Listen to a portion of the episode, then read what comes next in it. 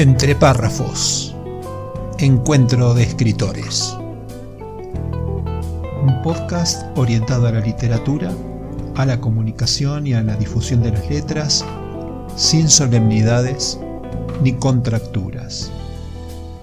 Reportajes a escritores de habla hispana, audiocuentos, curiosidades, rarezas y temas de interés. Soy tu anfitrión, mi nombre es Marcelo Urbano, periodista, escritor y, por la gracia de las nuevas tecnologías, podcaster.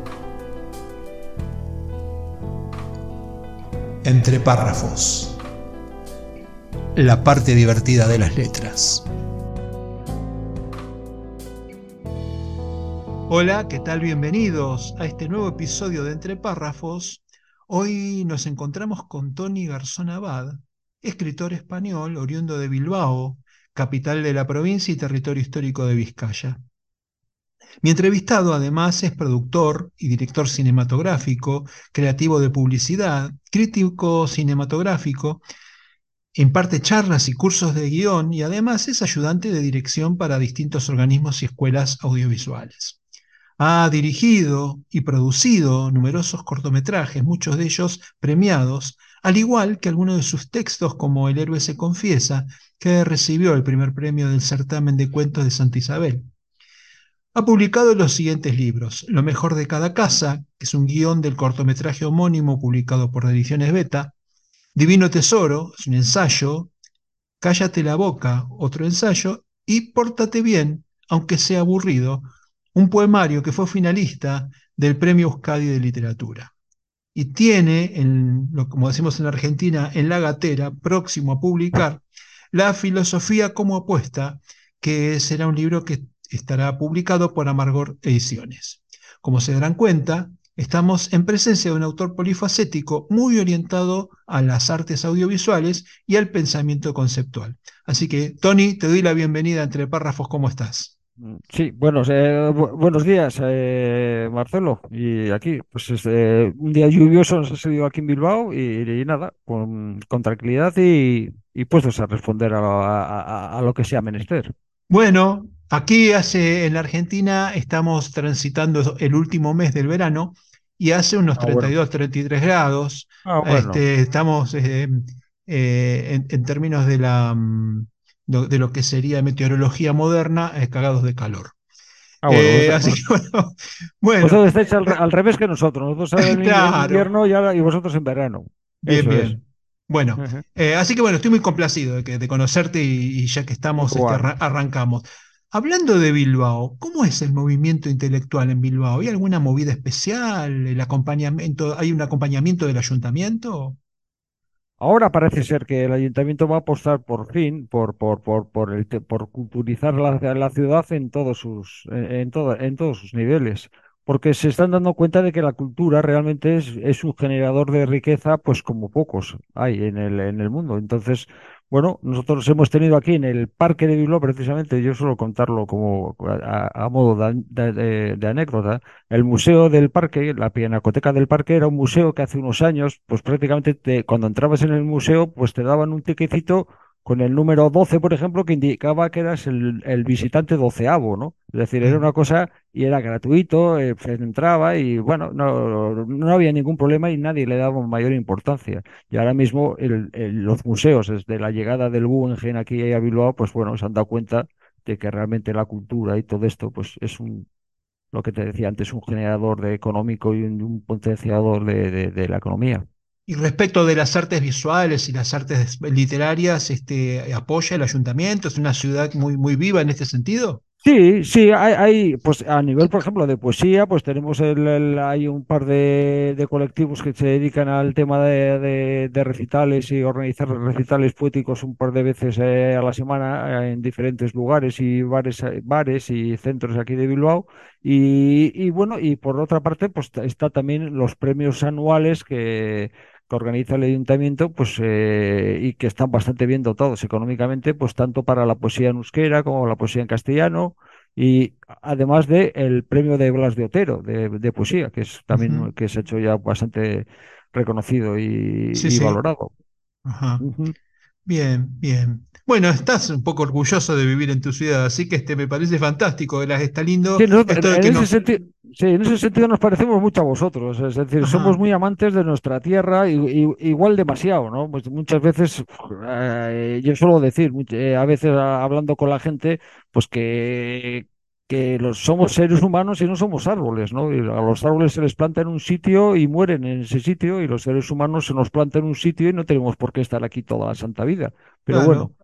Pero la maceta es seguir añorando el lugar en donde vives, ¿no? Sí, esa es la maceta, digamos. Sí, y además yo creo que Bilbao en concreto, cuando alguna vez también he hablado por ahí de ciudades ideales, tal, es una ciudad que está muy bien, tiene 300.000 habitantes, y yo creo que es un tamaño ideal pues para moverte sin problemas de un sitio a otro, sin coches y sin tal, y andando, y bueno, y es una ciudad que además tiene la particularidad de que siendo pequeña es muy distinta, ¿no? Es decir, por aquí, por ejemplo, entre la zona donde puedo vivir yo y el casco viejo, que apenas hay 500 metros de distancia, pues el casco viejo realmente es un sitio totalmente diferente al lugar donde estoy yo, ¿no? A todos los niveles, a nivel de gente, a nivel de pues bueno, allí en la parte del casco viejo se habla mucho más en euskera que la zona mía, por ejemplo, que aquí uh-huh, prácticamente en euskera no oyes hablar a nadie. Uh-huh. ¿Cuál ha sido tu formación de base, Toni? Pues a mí la formación de base la podría resumir en que vamos a ver, todo aquello que me gusta, primero me gusta y luego me gustaría hacerlo. Es decir, a mí me tiene que gustar las cosas. Es decir, mi formación de base precisamente fue un poco lo contrario, porque a mí me metí a estudiar ciencias económicas y empresariales, porque mi padre no me quería subvencionar, entre comillas, la carrera de cine, y me dijo que bueno, que si estudiaba y acababa primero la carrera de económicas, luego ya pasaríamos a una segunda fase que sí que podría sufragarme los estudios de cine. Entonces yo por un lado soy economista y por otro lado, cuando terminé de estudiar económicas, hice la licenciatura de producción y dirección cinematográfica en el taller de artes imaginarias de Madrid. Uh-huh. Y después, pues bueno, me apasionó mucho el tema de la filosofía y me puse a estudiar filosofía y lo hice a través de la universidad a distancia. Y bueno, y ahí estoy yo creo que me quedan como un par de asignaturas todavía, pero bueno, o sea, lo dejé por el tema me metí ya con los libros, con el ensayo del Divino Tesoro, que fue mi primer ensayo y que tuvo una recepción bastante decente. Y bueno, y ahí ahora me he lanzado con el tema de la escritura, el tema de la poesía, que siempre me había gustado, y todo eso, pero sobre todo lo primero que me tiene que hacer una cosa es decir, a mí el cine me gustaba primero como espectador y luego, en tanto que me gustaba como espectador, he querido hacer cine y por eso estudio cine. Y cuando escribo poesía y escribo los ensayos, antes de eso soy lector de ensayo y lector de poesía y lector de novela, ¿no? Uh-huh. Soy un lector bastante... Ahora soy un poco menos, pero soy un lector bastante voraz, vaya. Sí, bueno, yo lo que noto es que hay como un movimiento de tu obra, de lo audiovisual al oficio de la palabra. Y bueno, un poco, no sé si lo termina de explicar esto que dices, pero bueno, sí, evidentemente, como te gusta la poesía, te gusta la literatura, te gusta el ensayo y te gusta el cine, no tienes dificultades para ir moviéndote en los distintos oficios, digamos. Eso es. No, y sobre todo ahora mismo que en el año 2023, por ejemplo, para hablar del aquí y ahora, pues a nivel del cine, que siempre he sido soy un entusiasta del cine, de las películas y todo, pues la situación en la que veo que está la industria cinematográfica realmente es un poco descorazonadora para mover proyectos, hacer películas y hacer todo. O sea, de la película que yo hice, pues me dijeron en su momento, me preguntaban si me había costado mucho hacer mi ópera prima, ¿no? Y digo, pues bastante mucho, por decirlo de alguna manera. Y me dice, pues no te cuento lo que te espera con la segunda, ¿no? O sea, y efectivamente, claro. Si la primera fue la leche, la segunda es, pues ahora mismo prácticamente yo no me veo en situación de sacar adelante los proyectos con la envergadura económica y todo que se necesita, ¿no? Ahora ya están las plataformas, Netflix o lo otro, o sea, entonces ya películas de 500.000 euros como pudo ser la mía, pues ahora mismo ya prácticamente son inviables, ¿no? Bien, te entiendo perfectamente porque tenemos en ese sentido, tenemos una vida parecida. Yo estudié también economía y comercio y cuando terminé con todo eso, con la facultad, me fui a estudiar cine. Pero en mi caso lo que me gustaba eran las historias. En realidad, el cine era otra herramienta para contar lo que me pasaba. Claro. Bueno, entonces hice unos cortometrajes, a mí me gustaba mucho el cine de animación. Así que bueno, tenemos como puntos en común y bueno, y te comprendo perfectamente. Hacer una ópera prima, filmar en general, está muy complicado si es que quieres entrar en un circuito cinematográfico comercial, digamos, para hacer joyas y pequeñas obras de arte. En realidad estamos mejor que nunca porque tenemos páginas web que podemos colgar nuestro trabajo. Claro, desde ese punto de vista es un mundo más feliz para los artistas. Yo ahora quiero empezar a modelar y a hacer un documental para un cineclub del que soy socio, que es el Cineclub FAST aquí de Bilbao, que según cuenta la leyenda debe ser el cineclub o más antiguo de Europa o el segundo más antiguo. Y dentro de poco va a hacer sus bodas de platino, sus 75 años. Y a mí me parece, hoy por hoy, un cineclub, que exista un cineclub y que se proyecten las películas que se proyectan y que la gente no salga despavorida y que vaya todos los martes que tenemos la sesión y todo esto, me parece un milagro, ¿no? O sea, de hecho, el documental me gustaría titularlo, haciendo parangón un poco a la película de Berlanga, Los martes, milagro. Porque, está muy bien, está muy bien. Dime. Está muy bien. El ensayo, en definitiva, parece ser tu literatura de preferencia, digamos. ¿Por qué no hablamos un poco de esto y sobre la valoración que haces, además de la poesía y del cuento, que han sido como las expresiones literarias que te han distinguido? Bueno, el ensayo me gusta porque soy un individuo muy curioso con todo lo que me ocurre alrededor, ¿no? Con todo lo que pasa. Entonces, una de las cosas que me movió a escribir primero el ensayo, bueno, no, que me movió a estudiar filosofía, porque yo la intención que tenía era de escribir un ensayo sobre la juventud, porque estaba viendo una cosa en aquel, ya el ensayo de Divino Tesoro, tiene igual ya 8 años, una cosa de esas, veía como de repente había desde mi punto de vista, una sobrevaloración del ser joven, de la juventud, ¿no? Una sobrevaloración en el sentido de que simplemente por el hecho de tener 18 años vales más que por el hecho de tener 50.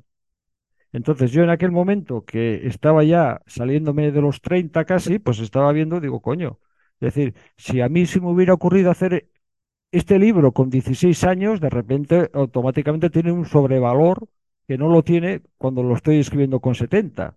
Ajá. Es decir, el hecho de... Y que además todas las características y relaciones que tiene la juventud, por ejemplo, con la belleza, o sea, todos los valores que rodean al ser joven están realmente ahora mismo supervalorados, ¿no? Es decir, nosotros aquí en España tenemos ahora el caso, por ejemplo, de que parece ser que el partido Vox, este de extrema derecha, va a hacer una moción de censura y va a nombrar a Ramón Tamames o quiere contar con Ramón Tamames para sacar adelante la moción de censura. Por los medios de comunicación no dejan de esbozar una pequeña sonrisa porque este hombre Tamames pues está realmente con sus 84 años, pues no está para muchas fiestas y para muchas gaitas, ¿no?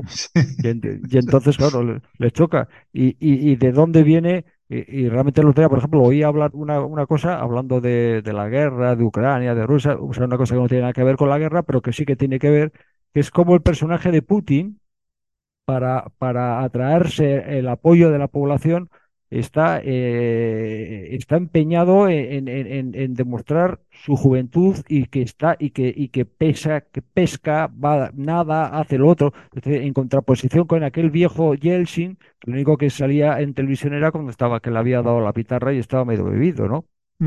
Entonces, como todo, es decir, o eres joven o no, o sea, si antes se decía, que dicen los americanos, dicen el pobre y el rico, o sea, es que aquí ahora mismo o eres joven o no eres nada, ¿no? O sea, o no se te hace caso, vaya. Bien. Y entonces un poco ese fue un poco el motivo que me llevó a escribir el ensayo de la juventud. Ajá. Pero ahí, entonces, uno nota que tenés una observación crítica, claro, sobre las cosas, y de esa observación crítica surge el ensayo. Ahora bien, cuando pasás a la poesía, donde el pensamiento crítico tiene otro formato, y pasás al cuento, donde el pensamiento crítico funciona de otra forma, basado en ficción y en ese tipo de cosas, ¿cómo es que puedes distinguir entre todas esas formas de comunicar y elegir el género en el que vas a escribir? Pues lo hago de una manera un poco extraña, porque mientras, por ejemplo, en los ensayos mi forma de escribir es bastante críptica, por decirlo, en el sentido de que pues no son fáciles de leer mis ensayos, son largos y requiere pues el estarse quieto, leyendo y no tener, o sea, es decir, estar centrado realmente en la lectura. Pues la poesía, realmente lo que abogo es por una poesía diametralmente opuesta, es decir, una poesía que se entienda. Porque en ese sentido, y la modestia aparte, el tema de leer, me extraña muchísimo que en este país, aquí nadie lee poesía, se lee muy poca poesía. Y la poesía tradicionalmente siempre se la despacha pues con esto no hay quien lo entienda, esto es una majarada, esto es una tontería o lo que sea, ¿no? Pero sobre todo hay problemas de entender el texto literario, el texto poético, por decirlo de una manera, ¿no? Aquí parece que todavía vivimos un poco de las rémoras, de los Góngora y de los Quevedo y tal, que son particularmente lecturas fáciles. Y entonces, bueno, mi poesía es una poesía que mucha gente me dice, joder, Toni, es que tu poesía está súper bien porque se entiende. Digo, jolín, es que yo creo que es lo fundamental, primero entender, para después apreciarla y sentirla, ¿no? A la poesía lo que trato de ver, mi camino es hacer una poesía que primero y ante todo se entienda, se comprenda lo que quiere decir el texto, ¿no? Y luego a partir de ahí, la forma de decirlo es con la que pretendo un poco pues emocionar o llegar un poco más al sentimiento del lector o de la lectora. ¿Qué es lo que en general te inspira, Toni? Pues qué sé yo, pues el reto, quizás, el reto de poder escribir sobre cualquier cosa, ¿no? Es decir, me acuerdo que había una frase ahí que también que solía decir el Goethe, que decía, si quieres alcanzar el infinito, vete por lo finito, pero en todas las direcciones. Entonces yo hago así un poco, es decir, a veces me puedo plantear un reto de intentar escribir un poema, una poesía sobre la ventana que tengo aquí enfrente, ¿no? Es decir, y me inspiran las cosas como cotidianas, que es también lo que más cerca está de la gente y lo que entiendo yo que la gente más fácilmente va a poder entender. ¿No hay detrás de ese pensamiento algo que diga, bueno, yo escribo para lo que la gente quiere leer, o básicamente te separas de eso y escribes lo que tú quieres escribir y que la gente, yo escribo lo que yo en principio no me fijo, o sea, es que me resultaría que tendría que aplicar como un doble esfuerzo, ¿no? O sea, el esfuerzo de escribir para gustar, ¿no? Es decir, eso me resulta. Es decir, yo voy a hacer una película, ya bastante difícil es hacer una película, que se te ocurra una película, para hacerla además como le gustaría a Santiago Segura hacerla, ¿sabes? Está bien. Claro. Entonces a mí cuando me pregunta a la gente, dice, Toni, tío, ¿por qué no haces alguna cosa como Santiago Segura y tal? Y digo, pues porque no me sale, porque me cuesta mucho. O sea, es decir, porque no, o sea, además no lo he intentado, ¿no? Es decir, bastante prefiero hacer lo que a mí me sale, que es más sencillo, que no hacer lo que le saldría a Santiago Segura. Bien, bien. Si te parece, hacemos el primer corte y enseguidita volvemos. ¿Vamos? Vale, tremendamente.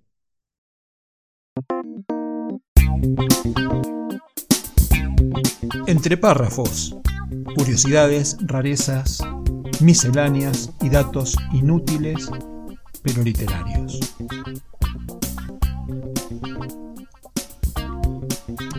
La novela Gatsby, publicada en 1939, escrita por Ernest Vincent Wright, contiene más de 50.000 palabras. Lo curioso es la ausencia total de la letra E en todo el texto escrito. Mucho antes de que los europeos inventaran los tipos móviles de metal para imprenta, los tibetanos, los chinos y los coreanos, en el siglo XV, usaban ya otros tipos móviles de diferente clase. El motivo principal de los chinos era hacer que los textos de Confucio fuesen más accesibles al lector. Entre 1403 y 1484, los coreanos desarrollaron 8 grandes proyectos de impresión con tipos móviles.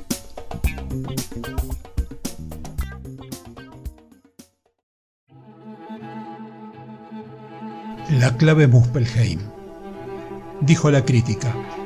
La novela de Marcelo G. Urbano es una pieza que tranquilamente está a la altura de las que suelen ganar el premio Planeta o incluso de muchos bestsellers internacionales.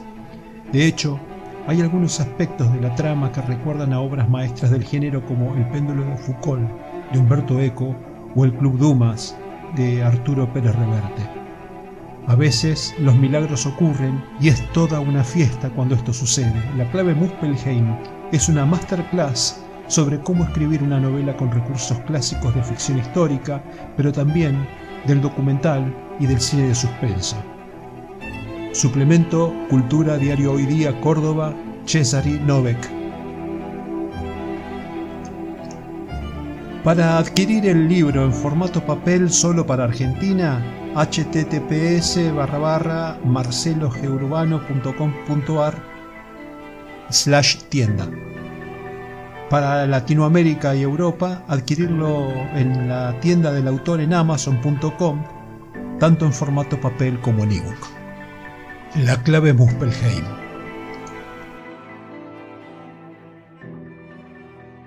Estamos de regreso con nuestro invitado, Toni Garzón Abad, repasando su historia, su obra y su pensamiento.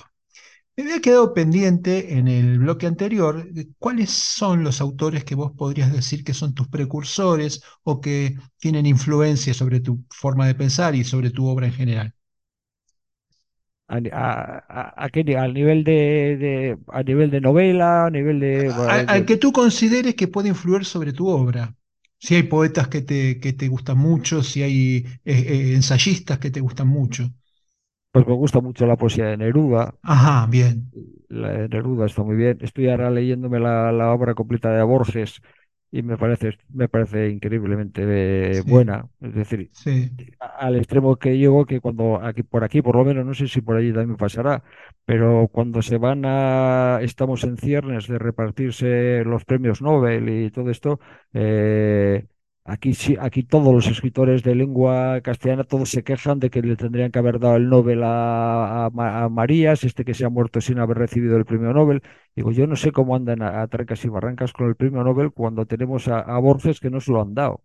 Entonces yo creo que simplemente el pensar que a Borges no se lo han dado, tendríamos todos los escritores en lengua castellana por lo menos cubrirnos con una pátina de humildad y decir, coño, pues, si no se lo han dado a él, pues... tampoco que me lo den a mí, ¿no? Igual, viste, ¿te gusta el fútbol? Sí. Bueno, hay como jugadores de otra liga, ¿viste? Agarras a Messi no puede jugar en la Liga B de Argentina, digamos. Si eres ¿no? Bueno, Borges es el globetrotter de la literatura. Claro, está en una liga inalcanzable. Yo ves algunos párrafos escritos que hasta suenan musicales, o sea... Podrías imaginarte la música que está sonando con solo 4 o 5 palabras bien diseñadas, bien construidas. No.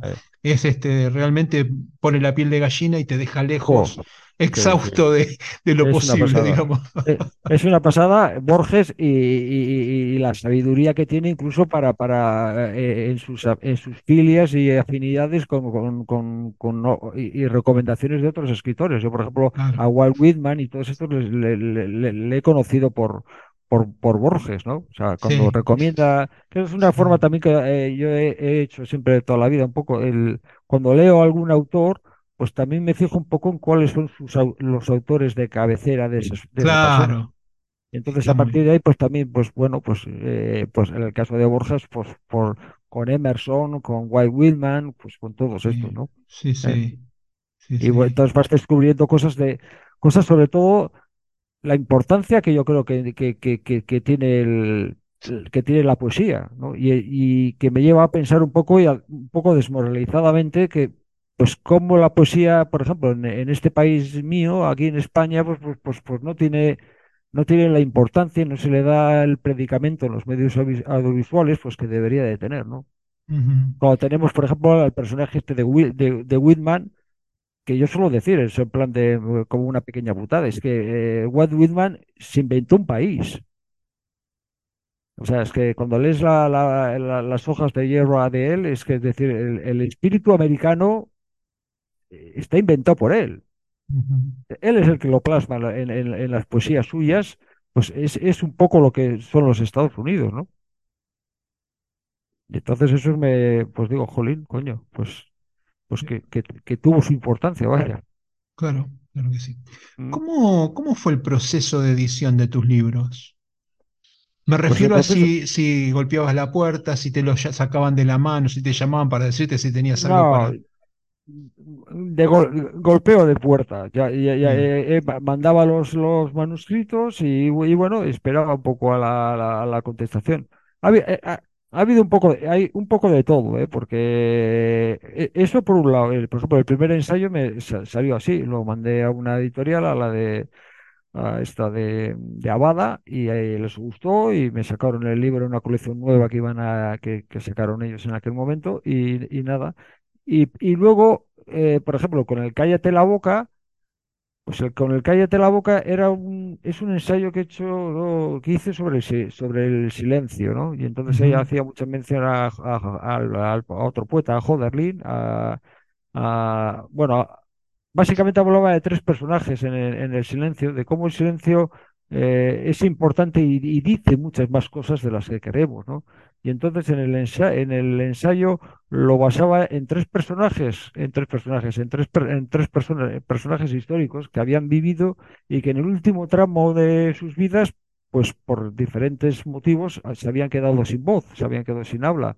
Uno de ellos era Antonioni, el director, que estuvo un día con su mujer, que vino aquí a Bilbao a presentar un ciclo, y me comentaba cómo Antonioni había estado sin habla muchísimo tiempo, o sea, pues casi desde el 87 hasta el 2002, así que muere, pues los últimos 15 años está sin hablar, o sea, no puede proferir palabra. Otro de los personajes que también se queda es el poeta Hölderlin. El Hölderlin en concreto son casi 40 años en el desván, ahí en un desván que lo tienen allí sin hablar con nadie, y ha perdido completamente cualquier aptitud para comunicarse. Y otro tercer personaje era ese personaje de Nietzsche, que Nietzsche también en los últimos 20 años de su vida también se quedó, no hablaba. Y entonces, con esos tres personajes y al hilo de una frase que no sé si es Silin o quién es el que lo dice, que habla de que si no tienes nada mejor que decir, cállate, ¿no? La frase esa, pues a partir de ahí pues se me ocurrió un poco el ensayo. Que luego para sacar dinero para publicarlo, pues resultó que me enteré que había una empresa que hacían camisetas y que hacían qué tal y diversas cosas de merchandising que se llamaba precisamente Cállate la boca. y entonces yo el título no lo tenía muy claro en aquel momento, qué título iba a ser. Entonces, bueno, hablé con ellos y les dije, digo, oye, yo no tendría ningún inconveniente en poner el título Cállate la boca a este ensayo y vosotros pues me aportéis un poco de dinero pues para publicar el libro. Y nada, y a partir de ahí pues así se publicó. Porque la publicación de libros en contra de lo que la gente suele pensar es bastante barata. O sea, es decir, no es muy caro sacar, o sea, es decir, aquí por 1.500 euros, que no sé cómo está el cambio ahí con el peso argentino, pero por 1.500 euros realmente pues puedes tener una edición de 300, 500 ejemplares. Entonces, bueno, para muchas empresas una inversión de 1.500 euros pues es una inversión relativamente pequeña, ¿no? Y respecto de todo lo que tiene que ver con la corrección, el maquetado y el arte de tapa, ¿lo haces tú? ¿Contratas ahora? Me río porque estoy ahora precisamente en una de esas, ¿no? Es decir, porque estoy ahora con el tercer ensayo, el de la filosofía como apuesta, y estoy con una editorial realmente donde los correctores de texto pues parece que brillan por su ausencia y estoy teniendo que corregir el manuscrito yo, y está siendo una labor de chinos. ¿Y no has contratado a un profesional por afuera de la editorial? No sé si al final vamos a tener que terminar haciéndolo, ¿eh? Porque es que si no, o sea, yo puedo corregir y el editor también puede corregir, pero es que hasta cierto punto, ¿no? O sea, entonces, cuando le mando yo las galeradas corregidas, pues bueno, la última vez que leí esto me dice que a ver, oye, Toni, a ver si estás loco, que no puedes corregir, que son muchas correcciones las que hay que hacer, ¿no? Y digo, bueno, pues ya veremos, pero sí que me parece fundamental la figura del corrector. Lo que pasa es que, claro, que las editoras por aquí, sobre todo las que no son grandes editoras y no tienen presupuesto, pues muchas veces no tienen a este corrector y lo que piden es que sea el propio autor el que corrija, ¿no? Yo, que soy escritor independiente y que me pago mi propia edición, digamos, yo me contrato a un corrector con el que trabajo hace ya varios años, y realmente estoy muy conforme, porque en realidad me permite salirme de la trinchera y que alguien vea el elefante que me tapa la hormiga. Claro, porque yo en ese sentido he tenido las dos experiencias, la experiencia de trabajar, por ejemplo, con la editorial Abad, que sí que tiene correctores, y cuando hay correctores es que es una gozada. Porque te pueden mandar las galeradas para que tú, a su vez, eches una ojeada y las corrijas, pero ellos te van marcando incluso trozos de que, por ejemplo, con una flecha y un párrafo dice, Toni, no se entiende. Entonces, son cosas que, claro, tú que estás harto, que lo has escrito y que lo has leído 1.000 veces, pues claro, para ti está súper claro y está súper entendible. Pero claro, una persona que está ajena al texto y lo lee por primera vez, oye, pues esto lo tienes que rehacer, tienes que hacer alguna cosita, sí, porque aquí no se entiende el concepto que quieres transmitir. Es exactamente eso, Toni, exactamente eso. Y eso es fundamental, o sea, fundamental. Y respecto a los guiones cinematográficos, ¿cómo es eso de escribir guiones? ¿Que encontrás puntos en común entre la literatura tradicional y el guión? Pues no te creas que demasiados, ¿eh? Porque el cine ahora mismo está, y el guión como pata del trípode fundamental para levantar una película, también bebe de esas fuentes, o sea, como está excesivamente mercantilizado, es decir, está, no sé, es decir, yo el último guión que he escrito es un guión sobre la figura de Emiliano Zapata. Que he terminado y me quedó un guión me ha quedado un guión muy largo que podrá ser igual de 2 horas y media, 3 horas, y que lo estoy tratando ahora un poco de menear y pues simplemente para venderlo, ni tan siquiera para realizarlo yo, como una posible serie y todo eso. Claro, sí, Pero claro, vamos a ver, pero cuando te has tirado escribiendo el guión, que yo no soy además un escritor particularmente rápido ni prolífico, ¿no? O sea, yo tardo mucho y le doy muchas vueltas a las cosas y paro, y muchas veces meto en el cajón lo que estoy escribiendo y lo saco luego al cabo de cierto tiempo. Pues cuando te encuentras con que después de 2 años de escribir el guión de Zapata, que tiene, ya te digo, 2 horas y media, 3 horas de duración, pues te encuentras con que lo entregas por 240 páginas. No, sí, tendrá, el guión. 6 por 4, 24, una hoja por minuto, sí. ¿No es? Sí, es una hoja por minuto, sí, tendrá, como dice, el guión a 240 igual no llega, pero sí que tiene, sí, 200 y algo tiene, sí, 200 poca. Entonces, claro, y te encuentras con que se lo has dejado a alguien para leerlo y te llama al de unos días y te dice, bueno, ya está muy bien, está bueno, Toni, pero es que en este guión no hay chicas. Hostias, claro, porque Porque Emiliano Zapata es un personaje políticamente incorrecto. Dicen que tuvo 16 hijos de no sé cuántas mujeres diferentes. Entonces, bueno, realmente no es un personaje que ahora mismo pueda mover a un inversor a invertir en una película de Emiliano Zapata, ¿no? Porque pero resulta que es que no lo hace no porque el guión no le gusta o porque no sé qué, es que porque no hay chicas, o sea, es que y te lo dice así, o sea, te dices, pues coño, es que el cine está, o sea, cuando yo hablaba en el ensayo del Divino Tesoro de la juvenilización que estaba experimentando la sociedad, yo creo que en aquel momento ya habrán pasado, ya te digo, antes 8 años desde entonces. Yo creo que me he quedado corto, porque ahora la sociedad no es que se esté juvenilizando, sino está infantilizándose totalmente, ¿no? Bueno, pero convengamos que uno en un guión tiene que mirarlo desde la cámara, digamos, lo que dice la hoja es lo que pasa en el ojo del director. Ajá. Entonces, cuando te vas a la literatura, por ejemplo, un cuento, el movimiento de cámara, el uso del escenario, se transforma en palabras. ¿Te sientes cómodo con eso? Entonces, no puedes decir en el cuento, la cámara se movió de derecha a izquierda, espera, Marcelo, ni en el guión. En el guión yo no soy nada partidario de... Pero hay mucha gente que se molestaba. Yo me acuerdo cuando estudié cine, nos comentaban que en el guión que tuviéramos mucho cuidado con hacer indicaciones de tipo técnico. No, porque claro, tú eres el guionista y será el director el que decida si empezamos la película con un plano cenital o con un plano no sé qué o con un travelling por donde sea, ¿no? Es decir, que lo que son las matizaciones técnicas, bueno, yo procuro meterlas, ¿no? Y cuando vas leyendo se presupone, sin que yo lo diga, sin que yo lo haya escrito, se supone que estás viendo un plano general o que estás viendo un plano corto. Pero no caer en la tentación de ponerlo en el guión, ¿no? O sea que la película empieza con una batalla de egos, Toni.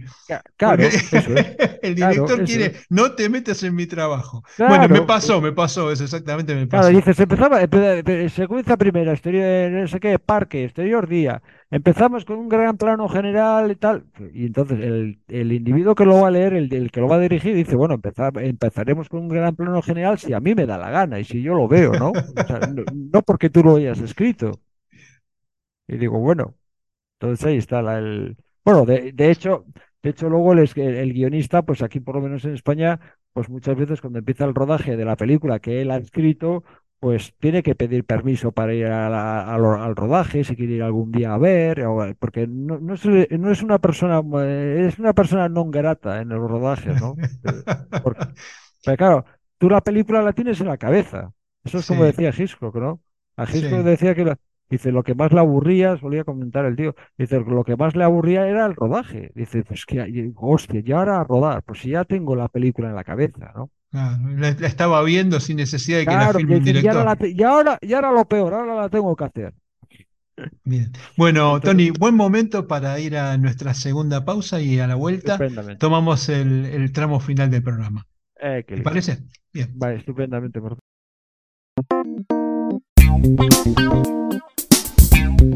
Entre párrafos, curiosidades, rarezas, misceláneas y datos inútiles, pero literarios. Y en este caso se trata de frases célebres y divertidas. Elegí 2 de Mark Twain para esta ocasión.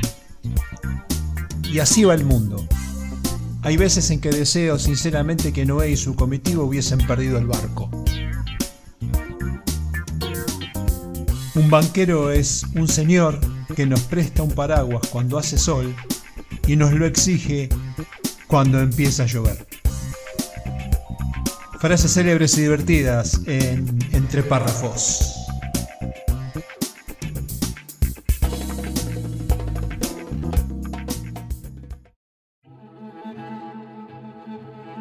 La clave Muspelheim, dijo la crítica. La novela de Marcelo G. Urbano es una pieza que tranquilamente está a la altura de las que suelen ganar el premio Planeta o incluso de muchos bestsellers internacionales. De hecho, Hay algunos aspectos de la trama que recuerdan a obras maestras del género como El péndulo de Foucault, de Humberto Eco, o El Club Dumas, de Arturo Pérez Reverte. A veces los milagros ocurren y es toda una fiesta cuando esto sucede. La clave Muspelheim es una masterclass sobre cómo escribir una novela con recursos clásicos de ficción histórica, pero también del documental y del cine de suspenso. Suplemento Cultura, Diario Hoy Día, Córdoba, Cesari Novek. Para adquirir el libro en formato papel solo para Argentina, https://marcelogurbano.com.ar/tienda. Para Latinoamérica y Europa, adquirirlo en la tienda del autor en amazon.com, tanto en formato papel como en ebook. La clave Muspelheim. Estamos de regreso con nuestro invitado, Toni Garzón Abad, con quien empezamos a recorrer el tramo final del episodio de hoy.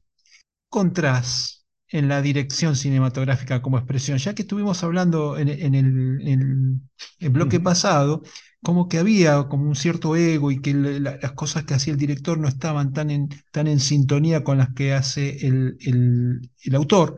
Pero en este caso, vos sos una persona que está de los dos lados del mostrador. Claro. ¿Qué encontrás en el arte de dirigir una película? Yo he dirigido una película, he tenido una ópera prima, Lo mejor de cada casa, Una semana en el parque, cuyo guión lo había escrito yo también, ¿no? Uh-huh. Es decir, y al día de hoy no he dirigido ninguna cosa que no haya escrito yo, ¿no? Los últimos cortometrajes que estoy haciendo de marionetas y que hemos hecho de animación y cosas de estas son también guiones un poco que he escrito yo, ¿no? Es decir, uh-huh. Y cuando me proponen dirigir o alguna cosa, guiones que no haya escrito, pues bueno, digo, jolín, coño, si yo tengo primero mi modo de expresarme y mis cosas que contar antes de contar lo que otro quiere que se cuente, ¿no? Entonces me doy prioridad a lo mío, ¿no? De Bien. Momento. Pero el acto de dirigir, de ponerte en la dirección de una, ¿te hace feliz? ¿Te gusta? ¿Te deja pleno? Sí, la dirección de una película, dirigir, lo que es el dirigir es muy bonito, o sea, francamente es muy creativo. Trabajar en grupo, trabajar con el equipo, aquí por ejemplo como se da las gracias a todo el mundo por todos, es decir, hay una camaradería y hay suele haber una afinidad de intereses, pues que a mí sí que me gusta y que yo en mi película en su momento que pretendía o que pretendo que pretendía que fuera una comedia, que es una comedia, siempre pensé, digo, como el equipo de rodaje no esté en sintonía con lo que se quiere contar y no esté contento y no esté feliz por rodar y por venir todos los días e incorporarse al equipo, pues realmente la película se va a resentir, ¿no? Y yo creo que en ese sentido sí que la película destila buen humor, destila buen rollo y ese es el buen rollo que teníamos en el equipo y que inconscientemente lo trasladamos a la pantalla, ¿no? ¿Y pones el ojo en la cámara o dejas que eso lo haga el camarógrafo? El camarógrafo, sí. Yo puedo seguir y no siempre, no soy muy amigo del monitor, ¿no? O sea, no soy amigo del director que se está dirigiendo una película y los personajes campan a sus anchas, están por ahí y el director está en una parte y delante del monitor, de vídeo. Entonces, eso me da la sensación. Eso yo creo que el director tiene que estar cercano a los actores y cercano a la gente, ¿no? Es decir, y el monitor de vídeo pues es una herramienta, una ayuda, pero bueno, eso, una herramienta a utilizar de vez en cuando, ¿no? Hoy se filma todo en digital, digamos, no hay chance, porque es un costo carísimo, sufre la naturaleza con la celulosa, con el papel. Digo, bueno, lo digital en ese sentido es como más amigable con la naturaleza. Y más económico. Claro, es más económico, ya ha cambiado todo muchísimo, porque tú date cuenta que antes la película virgen, el material con el que se rodaba, era muy caro, todo era caro, era la película virgen era cara, el revelado era caro, etcétera, etcétera. Entonces eso condicionaba totalmente un rodaje, ¿no? De tal manera, porque tú tenías que ir con las cosas muy claras. O sea, yo cuando dirigí mi película, que lo hicimos en 35 milímetros, la película realmente estaba muy planificada, totalmente planificada, que es lo que te decía antes de Hitchcock, ¿no? Estaba tan planificada que realmente pues solo faltaba decir acción y corten y bueno, pues ya estaba. Ahora que se rodea en digital y que se han abaratado mucho los costes, sobre todo yo lo que... Mira, este tema que te digo lo veo sobre todo en el tema de los cortometrajes. Los cortometrajes en la época nuestra eran siempre cortometrajes de 4, 5 minutos, 6 minutos, que a los que les faltaba planos por todos los santos sitios, porque evidentemente pues no se tuvo dinero para hacer todo lo que se quería hacer. Ahora realmente a lo que asistimos es al fenómeno contrario. Los cortometrajes, el que más, el que menos, todos duran 20 minutos, 25 minutos y a todos ellos les sobran planos por todos los lados. ¿Por qué? Porque la gente rueda y no tiene problema a la hora de tirar minutos y minutos y minutos porque no cuestan dinero y porque, bueno, ya está. Ahí me contabas fuera del aire, digamos, me dijiste que tenías dificultades con las redes y que tenías no te llevas muy bien. ¿Cómo haces con el marketing y con las redes para promocionar tus libros y tus películas?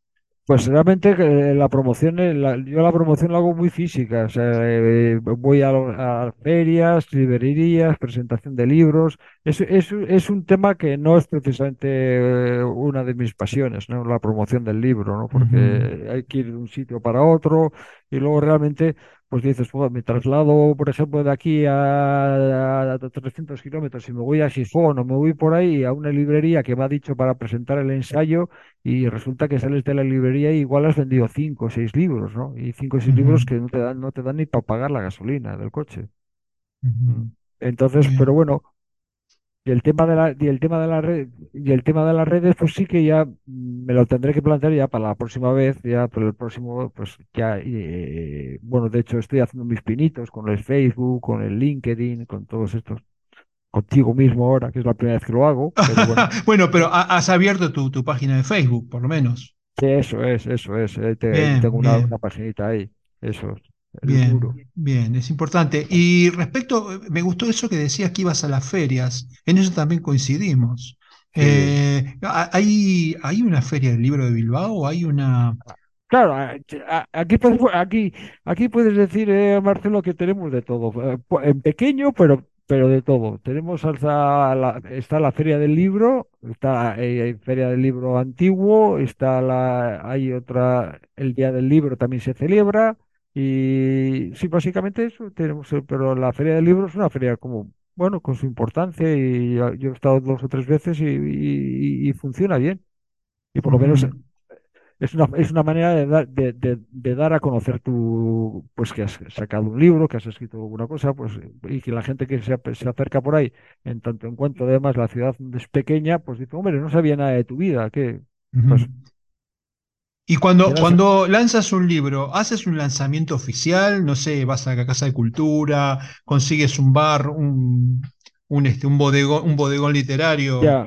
Yo lo que estoy ahora mismo sopesando ya es que realmente, por ejemplo, para todos los ensayos, el ensayo este que voy a sacar ahora, la poesía no tanto, porque la poesía espero que, y cuando si finalmente sale el segundo libro de ahora que estoy preparando uno con la editorial, con Amargor, pues ya más o menos como el primero tuvo una recepción bastante buena, fue finalista en los premios de Euskadi, de aquí de literatura, y la gente, pues bueno, es el día que me siguen por ahí felicitando por el libro, de que está muy bien, etcétera, etcétera. Pues en cambio con el ensayo, pues tienes más, yo estoy encontrándome más problemas, ¿no? Porque me estoy dando cuenta que el mundo del ensayo y el mundo del pensamiento es como bastante coto cerrado, ¿no? En el sentido de que puedes tener unas ideas, pero tienes que congeniar con alguien o tienes que ser, no sé, tienes que tener un padrino de cierta manera que te apoyen, ¿sabes? Para que realmente el libro, es decir, porque tú como Toni Garzón, como pensador y como filósofo, pues realmente ¿quién eres? Yo no soy ni profesor, no he dado clases y entonces, bueno, pues ya este tipo, ¿por qué le vamos a hacer caso en lo que dice? ¿No sabes? Es decir, ¿qué background tiene detrás para hacerle acreedor de nuestra atención, ¿no? ¿Por qué no me hablas un poquito de la filosofía como apuesta? Porque parece como interesante esa mirada de mirar a la filosofía de una forma diferente. Sí, la filosofía como apuesta, ahora que lo ando corrigiendo y que esto, es un ensayo que escribí en el que trataba, en el que trato de mezclar cosas que se me van ocurriendo a la vez de que intercalo situaciones y vivencias personales que me están pasando en ese momento que estoy escribiendo lo que escribo, ¿no? Entonces es un poco filosofía autobiográfica, ¿no? Es decir, porque yo cuento lo que me está pasando. El origen del ensayo de la filosofía como apuesta, pues se me ocurrió en su momento cuando, fíjate de cuándo te voy a hablar, pero se me ocurrió en aquel momento viendo la final de tenis de Roger Federer contra Rafael Nadal en Australia. En aquel momento Federer, pues si ganaba, igualaba los 14 Grand Slam de Sampras, etcétera, etcétera. Y el caso fue que finalmente perdió el partido, le ganó Nadal, y entonces a la hora de entregar los premios, en la ceremonia de entrega de premios, pues el primero que tenía que hablar, pues el que ha quedado segundo, pues el Federer. Y Federer no podía, se le estaba como atragantando la voz y entonces cogió a Nadal y habló él primero, me parece. Y luego a continuación ya le tocó el turno a Roger Federer y fue a hablar. Y en un momento dado, cuando empezó a hablar, la voz se le casca completamente, empezó a llorar y dijo, lo siento, no puedo con esto, y dice el tío literalmente, que es el que va a ser el subtítulo posiblemente del libro, esto me está matando.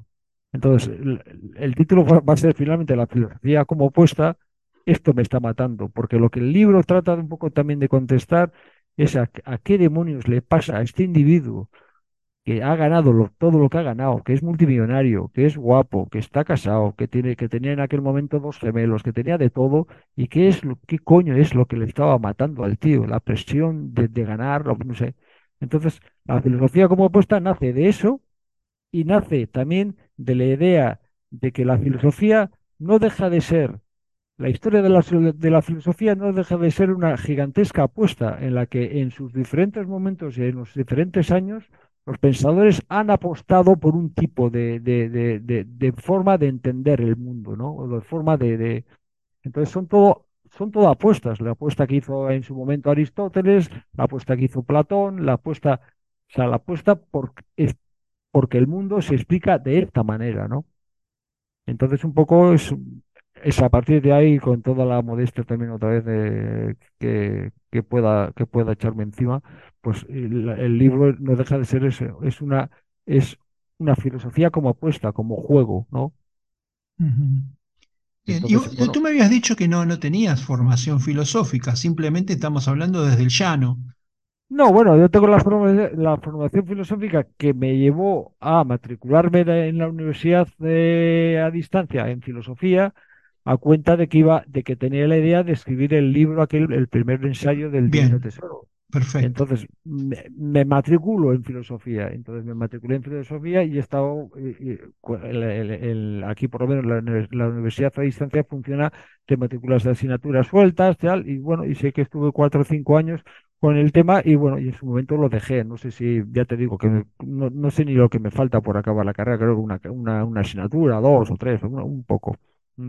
Pero bueno, me parece, aquello me cambió. A mí en concreto puedo decir que en mi caso personal, que es de hablar de un antes y un después, ¿no? La filosofía realmente me parece apasionante, me parece un terreno inagotable y inabarcable. Me parece hay un cambio en el lenguaje filosófico. Yo aquí en Argentina hubo en los últimos 10 años 2 o 3 figuras filosóficas que han realmente hecho picar el bichito de ver la filosofía. A ver, uno tiene el prejuicio de que la filosofía es el pensamiento aburrido, y todo lo contrario. Pero claro, pero te lo tienen que mostrar eso, ¿no? Te lo tienen que mostrar. Aquí, no sé si en tu tierra existe esa figura. Aquí hay 2 o 3 filósofos uno José Pablo Feynman, también es escritor, con lo cual, y novelista, y ha mezclado toda esa ciencia filosófica en otras cosas. Entonces te estaba hablando de la filosofía desde una mirada, ¿cómo decirlo? Desde una mirada ficcional, ¿no? Todo es mucho más fácil, por lo menos para entenderlo, para los que estamos afuera del circuito. Claro, no, y es lo que me ocurre a mí y lo que he tratado muchas veces de hacerme más sencillo de leer cuando estoy escribiendo ensayo, porque de hecho pienso muchas veces, es decir, lo que quiero hacer con la poesía, que es que la poesía se entienda, porque aquí harto estoy de gente oírles decir que yo la poesía ni la leo porque es que no entiendo nada. Digo, pues bueno, yo voy a hacer un libro de poesía para que lo entiendas. Pues el mismo mecanismo, hacerlo con la filosofía, pues no consigo, ¿no? Es decir, con la filosofía me gusta enredarme en las palabras, ¿no sabes? Me gusta enredarme en el pensamiento, que una cosa me lleva a la otra y que luego al final quede todo como un revoludum de estos que no está como muy claro y que cuesta leerlo, ¿no? Pero bueno, es... ahora últimamente me acojo a esto, es decir, la vida no es sencilla, ¿no? Pues no sé por qué coño un libro tiene que ser sencillo, ¿no? Te quería comentar que había otro filósofo muy joven en Argentina, Darío Stanfragiber se llama. Ajá. Le habla al adolescente y al adulto. Ajá. O sea, es como que ha extendido la comunicación en el lenguaje, lo ha extendido hacia personas cada vez más, haciendo un abanico mucho más amplio entre edades. Entonces le habla a un chico de 16, 17 años de la misma forma que le habla a un hombre de 70, digamos. Claro, y tiene unos... Realmente se le aprecia mucho, es un intelectual de cierto prestigio, muy, muy campechano, muy, muy simple de entender, que se mete en los intersticios de la filosofía y camina por esos pasillos con mucha comodidad. Y tiene un programa de televisión en nuestro canal cultural que se llama Mentira, la verdad. Claro. Está todo el tiempo trabajando sobre la mentira y la verdad, y sobre la realidad y sobre la existencia. La verdad que es fantástico. Media horita... Una vez por semana, no te puedo explicar. Y aparte tiene mucho éxito porque lo mira mucha gente en un canal cultural, ¿no? No, aquí lo que nos ocurre a nosotros es que realmente, por ejemplo, yo es que puedes echar de menos un programa de filosofía en televisión. Aquí en la nuestra no ves un programa de filosofía en ningún santo sitio. No hay nadie. Es decir, no está bien visto. Es decir, incluso tiene hasta cierta connotación peyorativa el tema de ya está filosofando. O sea, cuando se dice aquí casi ya está filosofando Tony y tal, pues quiere decir como ya está diciendo nada. ¿No? Tiene mala prensa la filosofía. Sí, la filosofía tiene mala prensa, tiene eso de si habla parece ser muy inteligente pero no le entiende nadie, ¿no? O sea, es un poco de ese tipo, ¿no?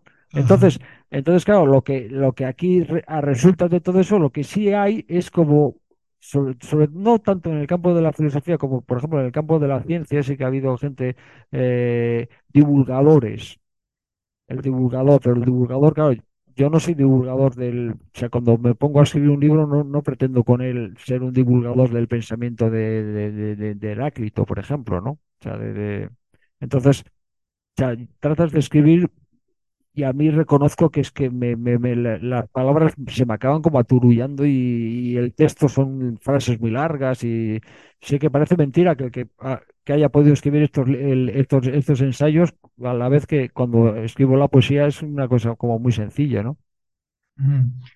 Y bueno, ya que hablamos de filosofía, ¿cómo te gustaría que te recuerden? Pues sobre todo a mí, sobre todo como un individuo inquieto y siempre con la capacidad de sorprenderse a flor de piel, ¿no? Es decir, prácticamente ha llegado un momento que todo me sorprende, ¿no? O sea, es decir, hay cantidad de cosas que me sorprenden y a la cantidad de cosas a las que trato de buscarles el porqué, por qué esto es así, por qué esto es asado, ¿no? Es decir, pero bueno, o sea, a todos estos cuando a la gente cuando les preguntas alguna cosa y tal y dice, bueno, pues claro, eso está claro, eso pues para mí claro no está nada, vaya.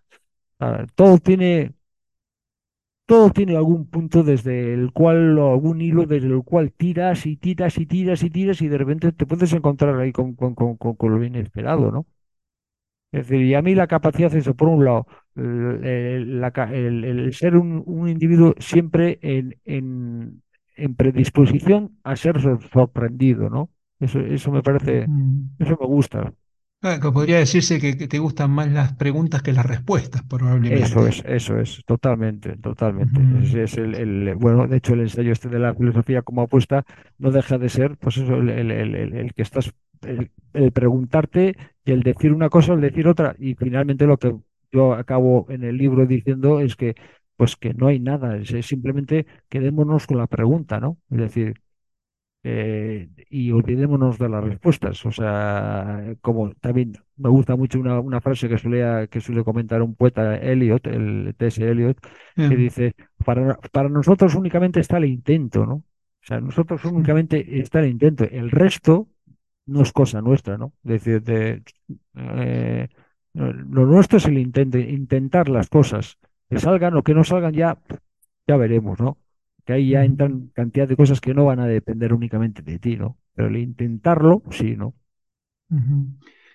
¿Dónde se consiguen tus libros, Toni? Pues no lo sé, en el Pórtate Bien, este estaba en Amazon, sé que estaba en Amazon hasta hace poco, y los ensayos, pues no sé, el ensayo del Pórtate, el ensayo de la juventud, en la editorial Lavada, que está, me parece que todavía está, es que la vida también, la vida de los libros, ¿qué ha pasado con ellos? Es que en 3, 4, 5 años un libro ya ha desaparecido y Dios santo, yo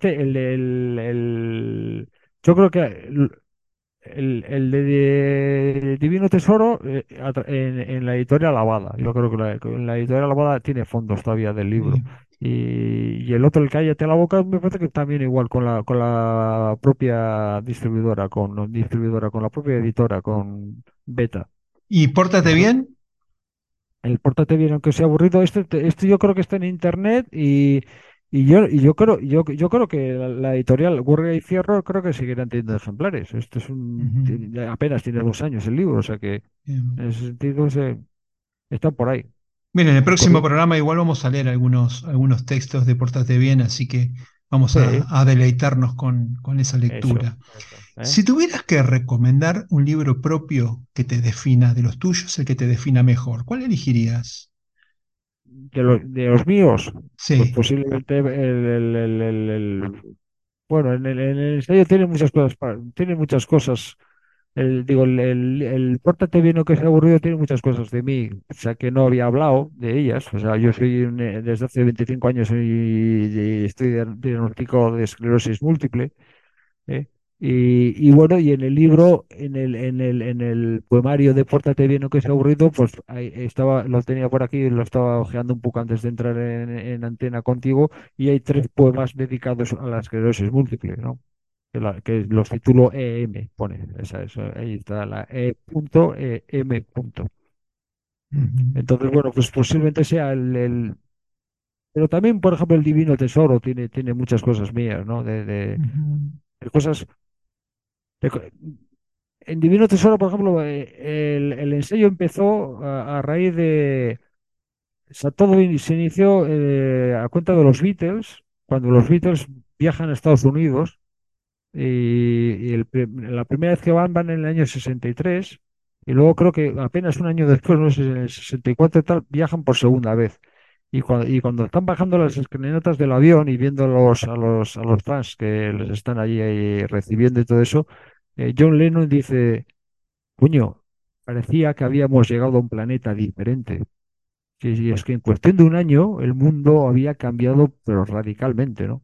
Y entonces la pregunta de la curiosidad que te decía antes, la pregunta de por qué John Lennon dice que el mundo parecía que habíamos aterrizado en otro planeta. O sea, ¿qué es lo que ha pasado? ¿Qué es lo que está pasando en esos años? Para que de repente, por decirlo, el James Dean de Rebelde sin causa se haya quedado en principio tan trasnochado en tan poco tiempo. Y de repente, bueno, y hoy en el ensayo... Cito bastantes veces dos películas, que a mí que me gusta el cine, pues siempre he hecho mano de las películas. Digo, a ver, en el año 55, Nicolas Ray rueda Rebelde sin causa con James Dean, y tenemos a James Dean como paradigma de la juventud. Pero resulta que en el año 67, creo que es, 67-68, Peter Fonda rueda Easy Rider, y el paradigma de la juventud son el Peter Fonda y Dennis Hopper con las choppers y con las motos, y dices, hostias, en 14 años el mundo es que es otro mundo. Y efectivamente, lo que decía John Lennon cuando bajaba para las escaleras del avión, tenía toda la razón. Es decir, el mundo es totalmente diferente, ¿no? Los pelos largos, bueno, no tiene nada que ver el paradigma de la juventud de un James Dean con el paradigma de la juventud que 10 años después va a tener, qué sé yo, pues eso, pues está la droga, Peter Fonda, Dennis Hopper y todo esto, ¿no? ¿Cómo sobrelleva la enfermedad una persona tan afecta al pensamiento crítico y a la filosofía, y al verse que la enfermedad que hay que dar batalla, digamos? ¿Cómo tomas eso?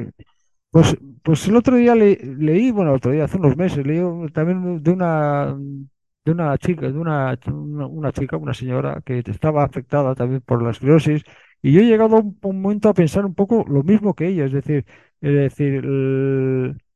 realmente lo que yo creo que si podríamos ponernos a filosofar, realmente lo que menea todo y lo que es la energía. La energía es lo que, pues, es el ABC del universo, ¿no? Es decir, la energía de todo, empezando por la ley de la gravedad y por todo este tipo de cosas.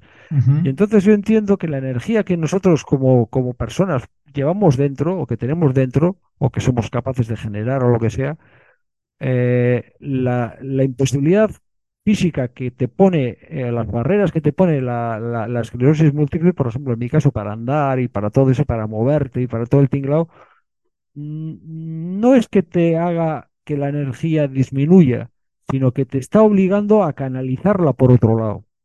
De tal manera que yo la cabeza, hay a veces que tengo, me parece que me va a estallar, ¿no? O sea, porque es que quiero ir al concierto, estuve ayer en un concierto, el sábado estuvimos viendo tal, o sea, estás a todo, ¿no? Es decir, se me están ocurriendo cosas continuamente, ¿no? Y tengo la cabeza excesivamente acelerada.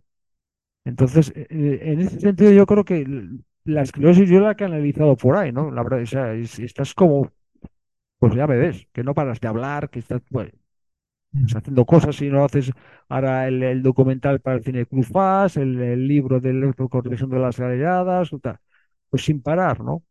Entonces, de repente, esa energía, yo no me recuerdo con ella, por ejemplo, cuando tenía 20 años, vaya. O sea, yo era otra cosa, ¿no? Y ahora, en cambio, pues estoy como, o sea, con ganas de estar súper activo, ¿no? De todo, ¿no? Uh-huh. ¿Quieres recordarles a los oyentes cómo se contactan con vos? O sea, si ya tenés el Facebook y te acordás la dirección, bueno, la tenés. No, sobre todo con ¿qué te iba a decir? Pues con el correo, con la dirección de correo, ¿no? Bien. Bueno, y con la página, y con el blog mío, La Vuelta y la Tuerca. Ah, perfecto. La Vuelta y la Tuerca.blogspot.com. La Vuelta de la Tuerca.blogspot.com, eso es. Bien. Blogspot, La Vuelta de la Tuerca, como suena, y Blogspot es blogspot.com. Bien. Entonces ahí estamos, ahí sale todo, la bibliografía y todo el tinglado. Bien. Ahí me dejaste pensando recién con el tema de las energías y de la filosofía, y hay como una corriente holística que piensa que las enfermedades son la consecuencia de una sucesión de vidas ancestrales anteriores. Ajá. Es decir, como que venimos a sanar viejas. Sí. Tenemos que sanar viejas heridas producidas quizá por nuestros por nuestros antecesores o a los que creen en la reencarnación, a nuestra reencarnación anterior. ¿Lo has meditado eso? ¿Lo has pensado? Sí, yo ahora mismo andándole, bueno, ahora digo, me sorprende muchas veces, por ejemplo, cosas como, a ver, ¿qué te iba a decir? Por ejemplo, a mí siempre, o sea, a mí la esclerosis múltiple, que es la tengo de segundo grado, a mí lo que más me afecta es el tema de andar, ¿no? Tengo que andar con una cachava y ando con una cachavita y ando ahora, hace un par de años me pilló una pequeña moto de estas así como para andar con ella. O sea, el tema de andar me parece como... es lo que más me jode, por decir de una manera gráfica y clara.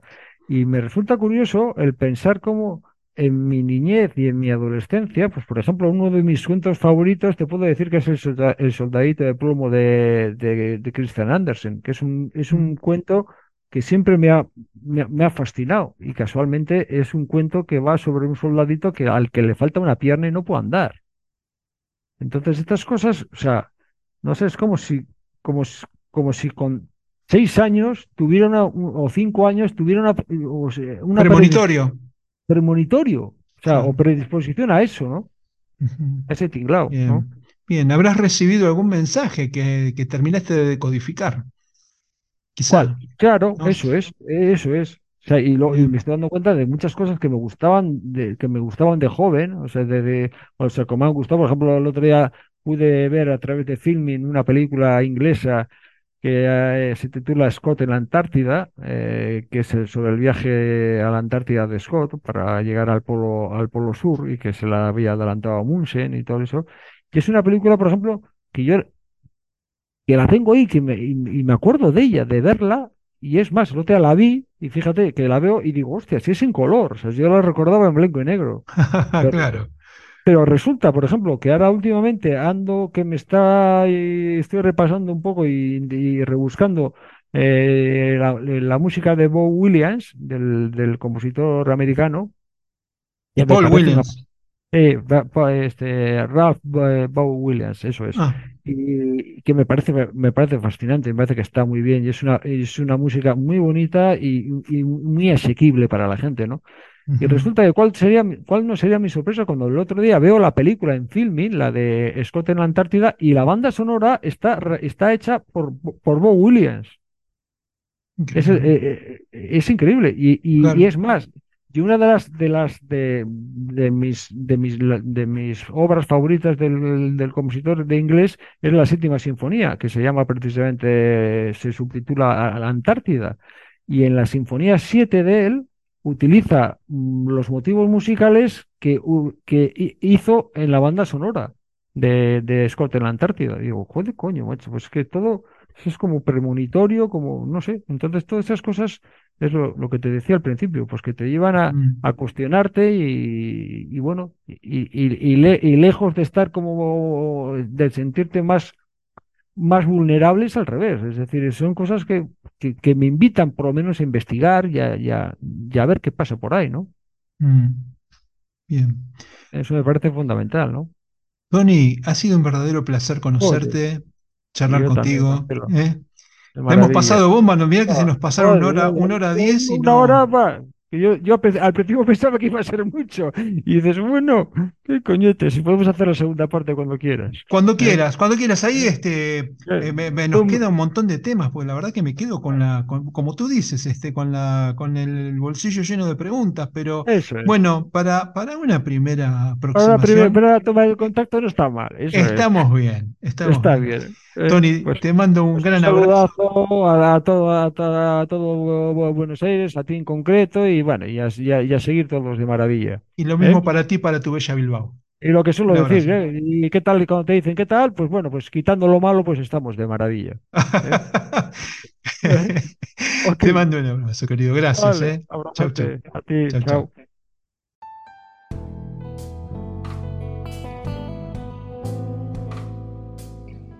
Entre párrafos, Encuentro de Escritores, un podcast orientado a la literatura, a la comunicación y a la difusión de las letras, sin solemnidades ni contracturas. reportajes a escritores de habla hispana, audiocuentos, curiosidades, rarezas y temas de interés. Miércoles y jueves disponible en mi web o en tu plataforma de podcast preferida.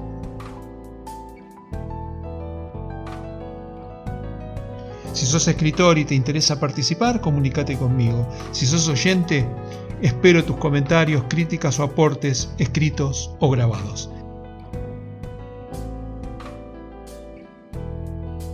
Entre párrafos. La parte divertida de las letras.